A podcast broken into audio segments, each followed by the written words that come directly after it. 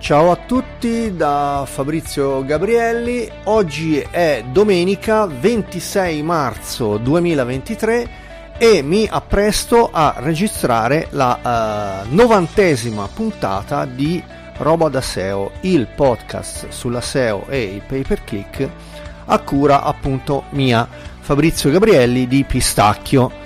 Dunque, eh, allora, dicevo oggi puntata domenicale che mh, mm, sto, diciamo, sono un paio di settimane che sto registrando o di sabato o di domenica perché normalmente questo podcast va in onda tutti i venerdì, eh, al- alcune volte anche in diretta, quindi con la possibilità di chattare in diretta, ma appunto a causa di, diciamo, situazioni eh, di, di, lavoro ehm, sono diciamo costretto negli ultimi due pare un paio di settimane che sto registrando di sabato o di domenica come oggi. Oggi appunto ehm, tra l'altro una domenica di brutto tempo quindi insomma non è che mi pesi molto fare questa cosa. Comunque gli argomenti sono sempre i soliti SEO pay per click. Anzi per la prossima settimana preannuncio una un'indagine molto interessante su ROI eh, relativo appunto al pay per click mentre invece ehm, oggi andrò a parlare un po' di mh, mm, social network eh, legati appunto al mondo della SEO ci sono anche un paio di notizie importanti che vi dirò poi torneremo a parlare di Twitter ma stavolta in senso fra virgolette positivo quindi non più per ehm, diciamo le, le, le cose eh, che ha fatto Elon Musk, eh, ma piuttosto per parlare dell'account con la spunta blu. Poi parleremo di Mastodon, parleremo di un nuovo social, un nuovo forum, una nuova comunità per SEO e poi un altro paio di argomenti finali, diciamo che sono mh, mm, in, a loro modo molto importanti, però trattati, diciamo, con un filo di eh, leggerezza, quindi senza entrare troppissimo nei dettagli, insomma. Quindi ricordo, mm, mentre intanto vado a far sfumare la sigla, dicevo, ricordo il canale Telegram Pistacchio SEO, sempre con le 2K, il sito www.pistacchio.net e, mm, e il podcast che trovate anche dentro eh, il appunto mini sito robadaseo.com oppure robadaseo.it It. Dunque, ecco, la sigla è finita. Direi che con questo si può andare in applausini e appunto andrò a parlare un po' più nel dettaglio della scaletta. Vediamo un po'.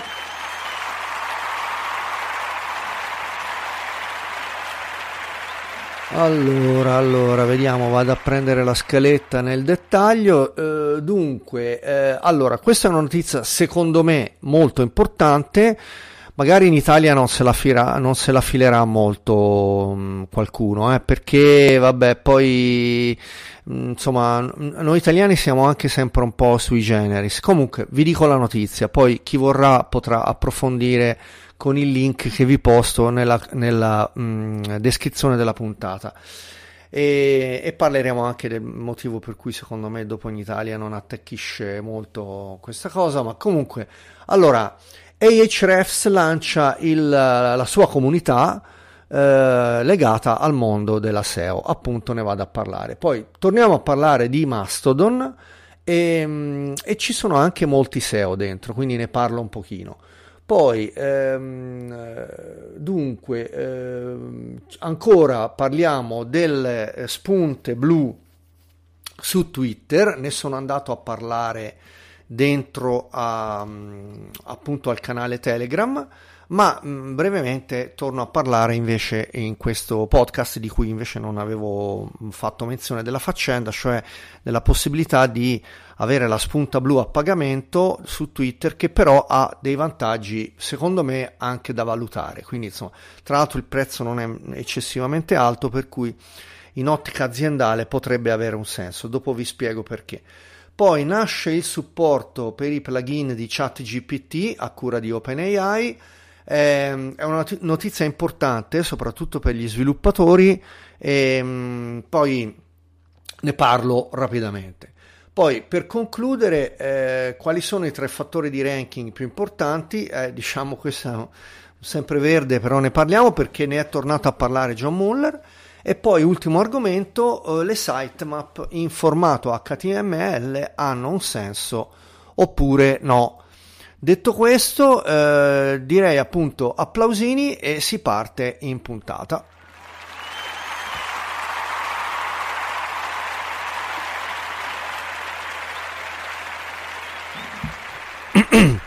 allora, vediamo un pochino. Primo argomento è nasce la comunità SEO di Ahrefs. Secondo me è una bella notizia ed è anche una notizia importante perché intanto Ahrefs è uno dei tool più affermati e non a caso, diciamo, ha proprio non è solo reputazione, ma è proprio uno dei migliori tool della SEO in circolazione. Come sapete, ne ho parlato tante volte, è un tool tra l'altro di origine ucraina, quindi voglio dire anche, um, diciamo, mandiamo un abbraccio virtuale a, a, tutti, a, tutti, gli amici ucraini che ci seguono, um, perché, ripeto, questo podcast poi viene anche pubblicato su, su mm, YouTube con, uh, come formato audio e quindi volendo anche con i sottotitoli anche le persone che non parlano italiano possono usufruire di, que- di questo, um, di questo podcast e um, sentire quello che sto dicendo. Quindi un saluto e un abbraccio a tutti gli amici ucraini. Quindi dicevo, Hrefs Tool Ucraino eh, ha lanciato la sua uh, comunità uh, SEO, quindi è um, fondamentalmente un forum, nulla più nulla meno, nato da pochi giorni, anzi credo proprio due giorni fa perché io ho ricevuto, sono abbonato a Ahrefs e ho ricevuto una notifica ieri, quindi non so mm, se magari mm, mi ero perso la mail per un giorno, ma non di più. E quindi eh, questa um, notizia secondo me è importante. Tra l'altro ci sono dentro anche come amministratori i top SEO guru di Ahrefs. Eh, cito su tutti appunto il Chief Marketing Officer eh, di Ahrefs, Tim Solo, che eh, appunto hanno il loro profilo all'interno della comunità e quindi volendo eh, gli si può anche mandare un messaggio. Mm, quindi è una grande opportunità volendo se ci sono delle tematiche da approfondire. La comunità ha anche un'app, eh, si appoggia a un'app, quindi eh, disponibile sia su iOS che Android e già ci sono 2000 e rotti 2700, vediamo ve lo so dire anche mi pare di vedere, eh, sono 2700 già iscritti eh, di, di questa, mm, a questa comunità. Eh, argomenti appunto sono già i SEO Talk, eh, Ahrefs Talk, quindi parlano proprio mm, in specifico della piattaforma, poi Marketing Talk, General Talk e addirittura Live Chat. Ci sono anche le live chat dove eh, ci sono anche le persone Che possono collegarsi e scrivere in, in diretta. 3066 iscritti a tuttora, quindi in diretta, 26 marzo del 2023 e chiaramente ehm, è una comunità che si preannuncia molto caliente a livello di, di ehm, di argomenti e, e, di discussioni. Quindi link in descrizione ha una precisazione però secondo me doverosa. Il, ehm, appunto questa comunità è disponibile solo per chi ha l'account a pagamento quindi almeno a quanto so io adesso quindi stiamo ricevendo noi abbonati al servizio la notifica per avere ehm, il ehm, il, l'account. Però, mm, siccome vi posto in descrizione il link, magari provate a iscrivervi anche voi. Eh, io non ho provato a farlo con un'altra mail farlocca perché non ho interesse a fare questo tipo di esperimenti, però eventualmente potete farlo voi e poi iscrivermi a, mm, su Telegram a Pistacchio con le due K e eh, in quel caso mi farete anche un favore perché posso rettificare poi nel canale che invece è Pistacchio SEO. Quindi eh, con questo uh, vado avanti e, nella puntata e applausini che sapete mi servono per suddividere la puntata in capitoli e avanti col prossimo argomento.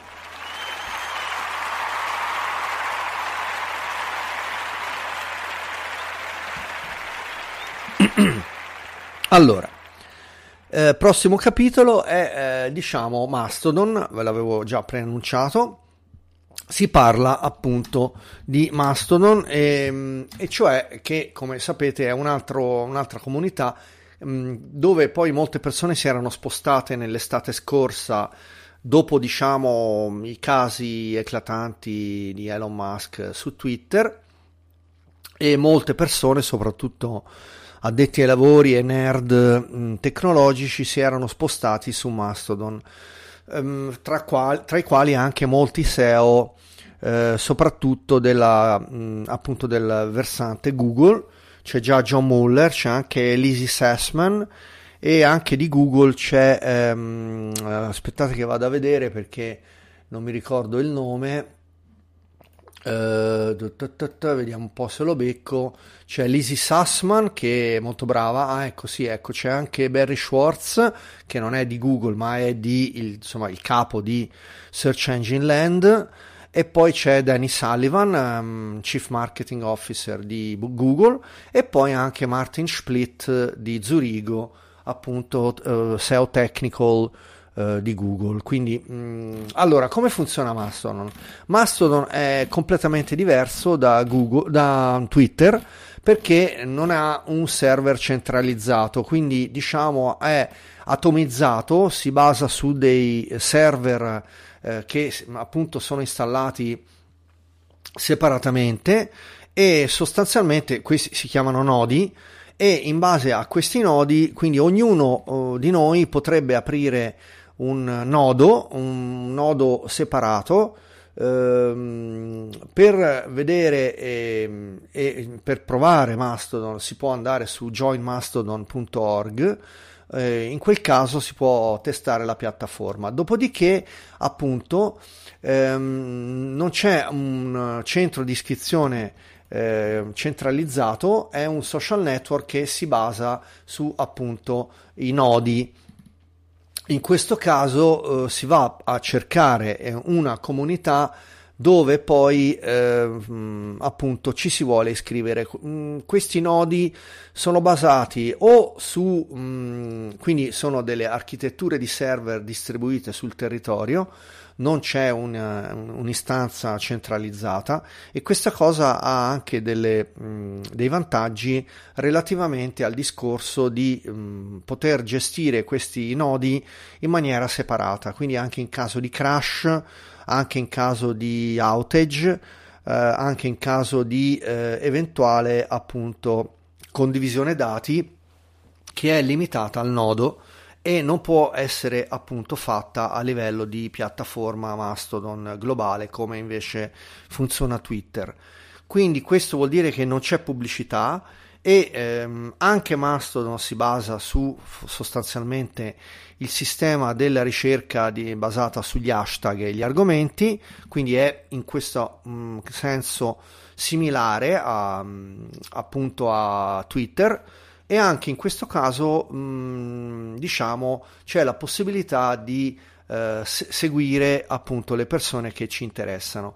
Ehm, ecco, le, seguire le persone però non è limitato al nodo. Quindi questa è una cosa positiva perché io posso iscrivermi a un nodo italiano, per esempio, mh, mm, che però fondato magari da italiani, eh, però mh, mm, appunto eh, anche se gli iscritti saranno, che ne so io, quelle poche centinaia di persone che, eh, che sono dentro quel nodo, però poi appunto la conversazione e quindi la ricerca, sia la ricerca che anche l'interazione con gli account può avvenire invece su base eh, globale, quindi un po' similarmente a quanto avviene su Twitter. Quindi il, l'utente alla fin fine non percepisce molto il, eh, diciamo, l'atomizzazione dei nodi eh, e dei server perché eh, alla fine l'interazione si svolge am- anche in questo caso su base globale. Quindi la suddivisione in nodi è mh, soltanto una eh, suddivisione in base architetturale che consente diciamo più autonomia e più eh, anche indip- indipendenza anche eh, dal punto di vista del eh, repository dei dati e questa cosa ha sicuramente un impatto positivo anche a livello di privacy. Uh, i, eh, uh, come sapete su Twitter eh, i tweet sono appunto i messaggi, mentre su Mastodon si chiamano toots e i toots possono uh, avere 500 caratteri di massima e anche in questo caso si possono condividere link, video e foto. Però c'è una, un però e qui appunto è diciamo importante specificarlo perché mentre su Twitter appunto siccome l'architettura è centralizzata questa condivisione di link, foto, uh, video è globale Invece su Mastodon eh, potrebbero esserci dei eh, nodi, quindi i server appunto creati singolarmente, eh, potrebbero aver limitato eh, la possibilità di condividere o video o foto o, o, audio oppure link. Di solito non lo si fa, però mh, potreste anche trovare magari dei nodi che ehm, hanno queste limitazioni. Quindi come si fa a vedere se il nostro server eh, a cui ci vogliamo iscrivere ha delle limitazioni? Beh, questa cosa è abbastanza semplice da vedere perché andando a vedere nel flusso dei messaggi condivisi si vede subito se mm, se ci sono limitazioni nella condivisione di, uh, di, risorse. Secondariamente, quando ci si iscrive a un nodo, ci sono nelle specifiche, delle, quindi nelle istruzioni, al momento dell'iscrizione c'è sicuramente specificato anche il fatto che non si possono condividere eh, diciamo oltre a link spam oppure a non so filmati diciamo eh, di harassment quindi che incitano alla violenza o al razzismo eccetera e quindi insomma nelle specifiche di iscrizione c'è scritto se ehm, eh, ci sono delle limitazioni particolari. Il mio consiglio è quello che se vi volete iscrivere di andare a cercare un server dove ci sono molte persone che postano dell'argomento che volete trattare voi. Di solito quando uno, una persona vuole iscriversi a una piattaforma, Twitter inclusa, ehm, sa già più o meno quello che gli interessa andare a vedere. Nel nostro caso, io parlo diciamo per un uso mh, professionale barra informativo mh, nell'ambito mh, diciamo tecnico SEO, quindi eh, ci sono già delle comunità, dei nodi appunto di Mastodon eh, dedicati appunto o dove ci sono, mh, c'è una prevalenza di iscritti relativi alla SEO. Vi posto di queste due eh, comunità che eh, si chiamano appunto uh, SEO chat, SEO.chat e SEOcommunity.social. Vi posto in descrizione il link perché in questo caso uh, potrete andare a dare un'occhiata a queste comunità mh, focalizzate su, mh, sulla SEO ed eventualmente valutare appunto se volete iscrivervi a questi eh, nodi eh, dove ci sono attualmente, dunque vado appunto anche in questo caso in tempo reale, dentro SEO.chat ci sono 151 utenti attivi da tutto il mondo e dentro SEOcommunity.social ci sono 247 utenti attivi. Dunque, con questo spero di avervi dato anche ehm, questa dritta, non dritta perché insomma non è che io poi salga in cattedra eccetera, però insomma se non ci avete guardato eh, andate a vedere perché eh, comunque può avere un interesse eh, andare a vedere appunto ehm, questa, questa cosa mh, mm, di Mastodon. Quindi passo all'argomento successivo che è appunto eh, Twitter.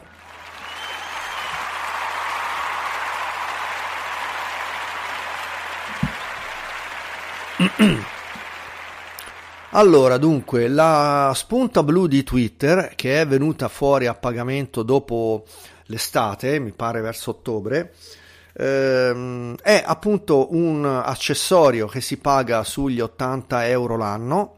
Si può suddividere appunto in pagamento, come spesso avviene, sia mensile che annuale. E, ehm, però diciamo che ehm, potrebbe avere un senso eh, acquistarla soprattutto appunto se si fa eh, dell'utilizzo di Twitter eh, un, un, utilizzo aziendale. Quindi Twitter Blue eh, appunto è un, um, un account um, diciamo uh, che ha um, que- alcuni plus che ora vado uh, rapidamente a elencare. Dopodiché ovviamente lascio a voi la scelta o meno se uh, diciamo fare l'application e andare a pagare questo servizio sugli 80 euro appunto l'anno per avere questi vantaggi. Allora, eh, dunque, ne ho parlato nel canale Telegram Pistacchio SEO, mh, mm, quindi c'è anche un post un po' più, uh, diciamo, eh, approfondito, ma comunque fondamentalmente eh, ci sono veramente alcune funzioni ehm, interessanti, che sono appunto il caricamento di video con risoluzione a 1080, uh, una navigazione con un aggregatore personalizzato, quindi si può um, stabilire ad esempio una gerarchia relativamente al flusso dei tweet che vengono visualizzati quindi in base ad argomenti appunto oppure in base a, ad hashtag eh, preferiti. Poi ci sono le cartelle di segnalibri, anche questo è interessante, e la modifica dei tweet, la modifica dei tweet dopo la pubblicazione, quindi anche questa è una cosa che potrebbe avere un senso anche a livello lav- lavorativo e professionale. Perché? Perché magari capiterà sicuramente, è capitato a tutti, per esempio su Telegram questa cosa è possibile farla assolutamente non a caso Telegram è top eh, già da anni Um, appunto uno pubblica un tweet, dopodiché si accorge di aver sbagliato anche solo una parola o un link o una citazione, a quel punto si può modificare il tweet, cosa che attualmente non è possibile fare, bisogna cancellare il tweet e ripostarlo da zero. Allora, poi altre funzionalità positive che possono, diciamo, dar senso alla spunta blu a pagamento schizza in cima alle risposte alle menzioni e alle ricerche. Quindi, al fine di combattere eh, episodi di spam, i tweet degli utenti verificati possono essere mostrati per primi.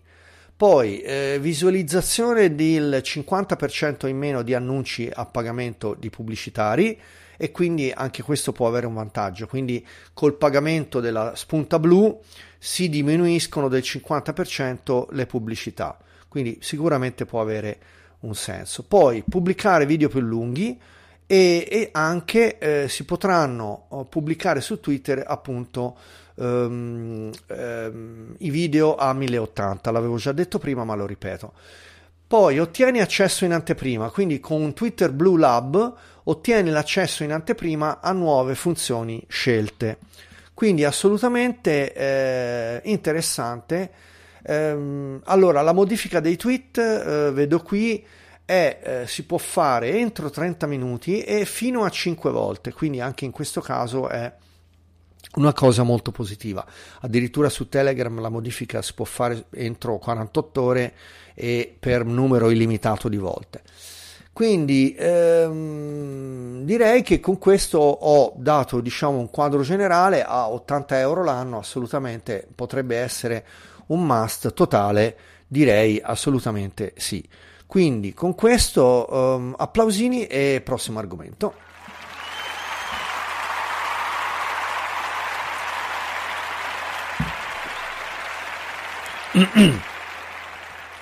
Allora, dunque, dunque, eh, OpenAI introduce, notizia molto rapida, introduce il supporto ai plugin ehm, dentro appunto, la, appunto chat GPT.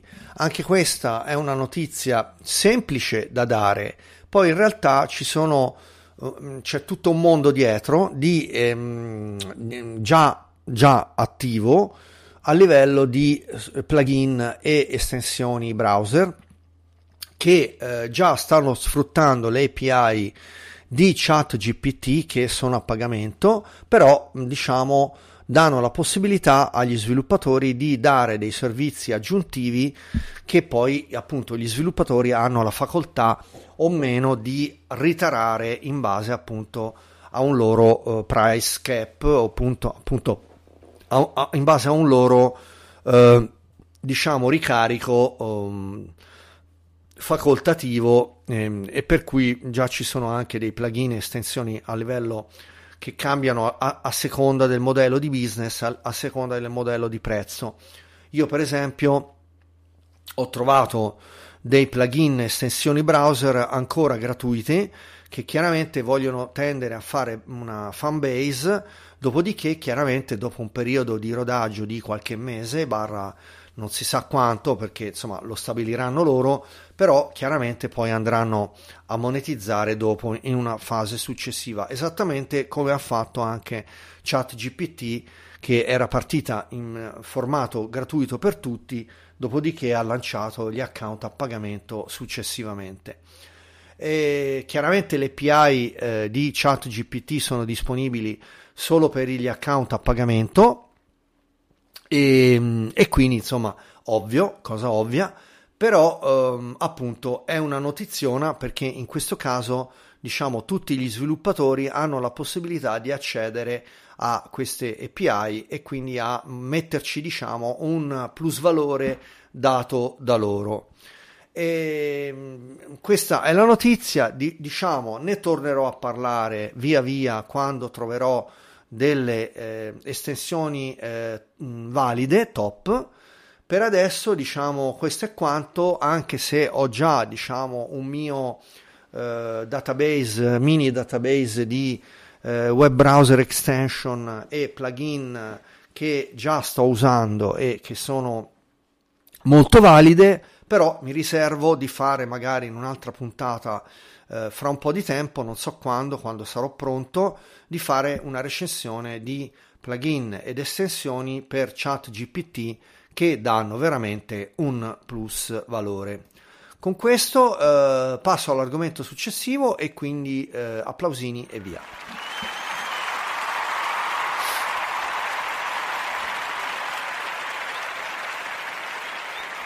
Allora, prima di andare negli ultimi due argomenti super rapidi, volevo dire una cosa. Allora, è chiaro che ehm, questa settimana è nata ehm, Google Bard. Allora, Google Bard, che mh, è chiaramente una notiziona se vediamo appunto ehm, dal punto di vista globale, secondo me ancora è una cosa di cui non vale la pena parlare troppo. Perché vi dico questo? Intanto perché io, come sapete, eh, non sono a caccia di buzz, non sono a caccia di, diciamo, acchiappa click, tanto per parlarci chiaro. Non è la mia politica, passatemi il termine, non, non è che biasimi chi lo fa, eh, per carità di Dio, però non è il mio stile e quindi ehm, per andare a parlare di Google Bard mi riservo di aspettare eh, qualche sviluppo in più. Tra l'altro io ce l'ho Google Bard perché sono riuscito ad averlo in anteprima, e però vedo che è ancora piuttosto immaturo. È chiaro che, diciamo, da un punto di vista eh, di marketing e di politica, eh, politica aziendale di Google, Google è scesa in campo per fare appunto per tappare un buco nei confronti di um, di uh, Microsoft, cioè di, di, scusate, di OpenAI, che è sì compartecipata da Microsoft, ma non è solamente Microsoft, uh, anche se Microsoft è l'azionista uh, principale di OpenAI.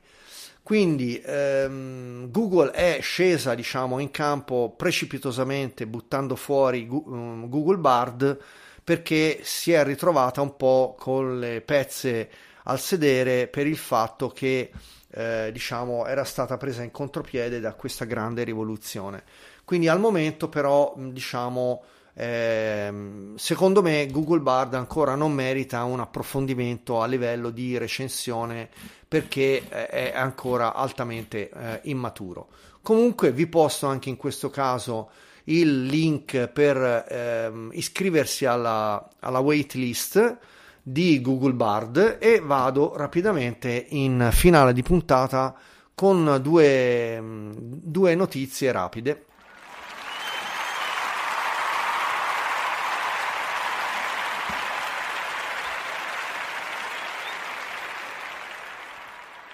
Allora, allora, dunque, allora, ehm, è uscito un articolo su Search Engine Land a cura giusto appunto di Barry Schwartz eh, che ha parlato di, ehm, del rank brain e dei, ehm, dei tre fattori di ranking principali di Google. Perché è, è successo questo? Perché ehm, allora ehm, non so perché. Ah, ecco, ehm, è strano, che, ma è arrivato. E dicevo, dicevo perché il, i, ne ha riparlato John Muller recentemente di questa cosa e quindi chiaramente ehm, diciamo eh, è importante riparlarne rapidamente anche se in questo caso non approfonditamente ma perché sono diciamo dei temi eh, diciamo sempre verdi e anche di cui ne abbiamo parlato anche altre volte quindi i tre fattori di ranking principali sono nell'ordine il link, il contenuto e il rank brain. Poi chiaramente ci sono tutta un'altra serie di fattori altri che servono per eh, posizionarsi su Google che mh, diciamo noi addetti ai lavori vediamo mh, ne, dentro altri, ehm, altri aggregatori Ehm, che appunto sono da una parte i SEO tools e poi c'è un famoso, um, un famoso tool che si chiama la tavola periodica della SEO eh, che è appunto a cura di Search Engine Land e che è possibile scaricare ehm, appunto da, da, questo, da questo sito. Quindi insomma ne ha riparlato John Muller e dentro al, alla, mh, mm, alla descrizione della puntata vi posto anche il link della tavola periodica della SEO e direi che con questo vado avanti verso l'ultimo argomento di questa puntata di oggi.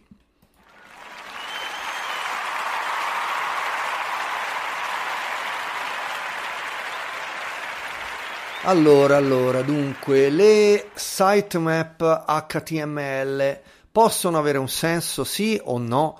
Allora, anche qui John Muller ha risposto a una domanda di Pedro ehm, e ehm, praticamente diciamo erano un po' cadute in disuso le sitemap HTML, soprattutto allora nei siti piccoli magari non hanno anche molto senso. Eh, la pubblicazione di, delle, delle sitemap HTML. Secondo me, invece, nei siti eh, corposi, grossi, ehm, secondo me può avere un senso pubblicarle. L'importante è che siano crawlabili in ogni caso e quindi accessibili. Quindi per i siti piccoli, mi raccomando, tenete anche il robots.txt molto, molto sobrio, con la possibilità di scansione globale.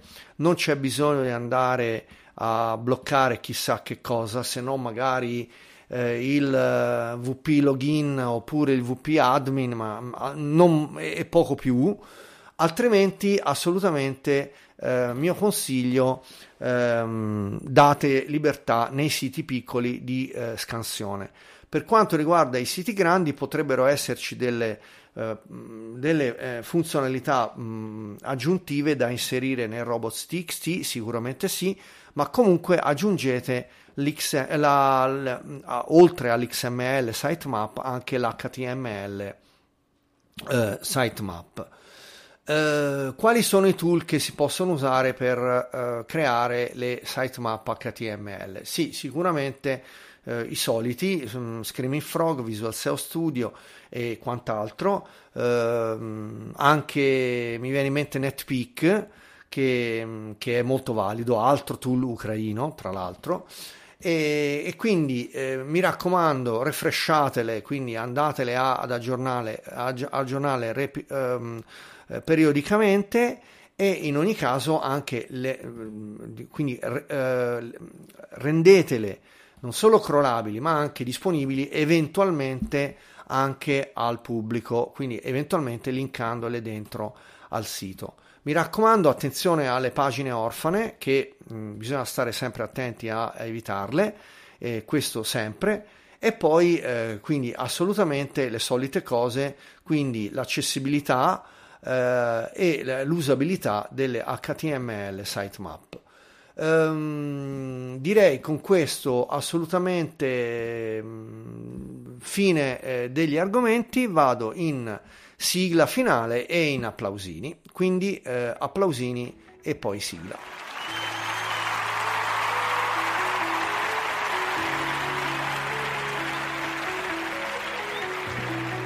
Molto molto easy, ne ho parlato molto easy, ma mm, ne volevo parlare perché appunto è uscito appunto questo articolo su Cell che era interessante. Quindi, novantesima puntata di Roba da SEO, il podcast sulla SEO e il pay per click a cura di Fabrizio Gabrielli di Pistacchio. Quindi un saluto eh, e eh, ci risentiamo venerdì prossimo per la prossima puntata. Ciao!